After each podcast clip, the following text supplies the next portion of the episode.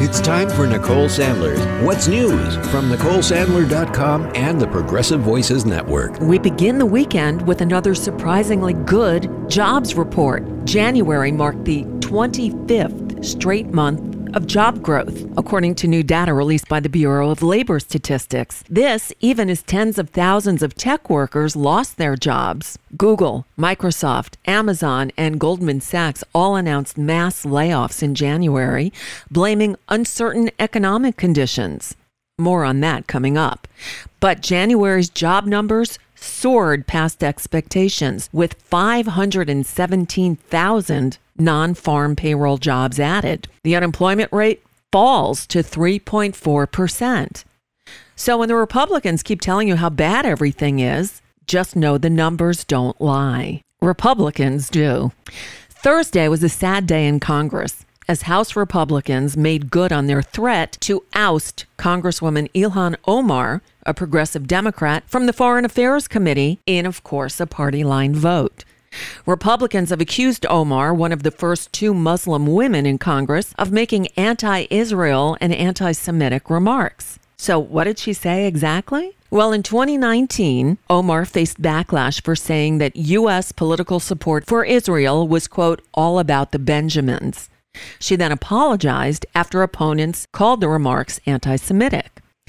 House Democratic leader Hakeem Jeffries came to her defense and asked, Is Ilhan Omar perfect? No, none of us are. And then he said, But this is not about accountability. This is about political revenge.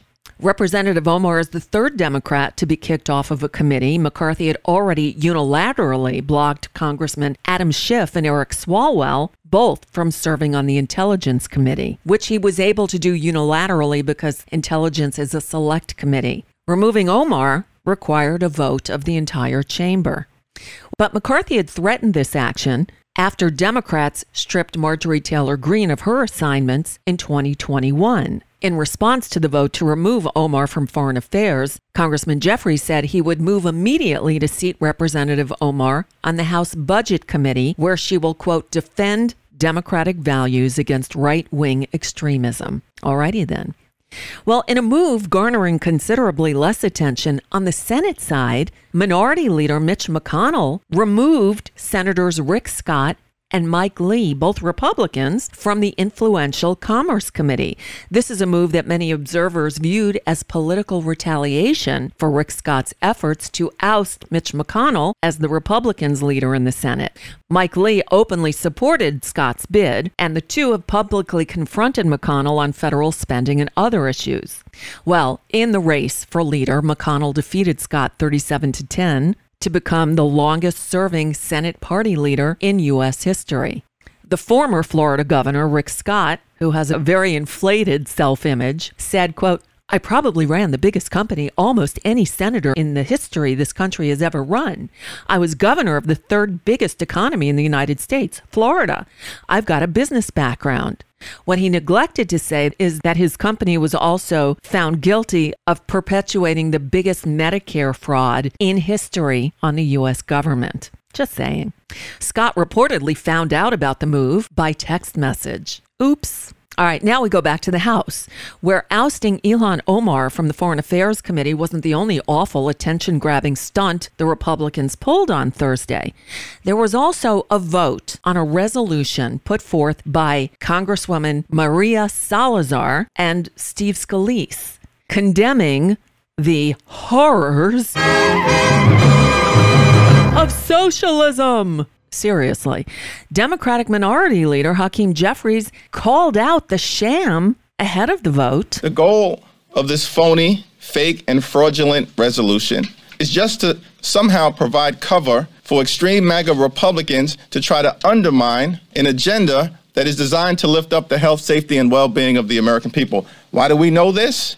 Because going all the way back to the days of FDR, They've called things like Social Security socialism, Medicare socialism. Extreme MAGA Republicans have called public education socialism, Medicaid socialism, the Affordable Care Act socialism, the American Rescue Plan socialism. So the American people should not be fooled by anything that takes place on the floor today with respect to this so called resolution on socialism. That's right, Congressman Jeffries. So you have to wonder why he voted for it, along with 108 other House Democrats. Really? Thanks to the 86 of them who stood up to the Republican gaslighting, shame on the rest.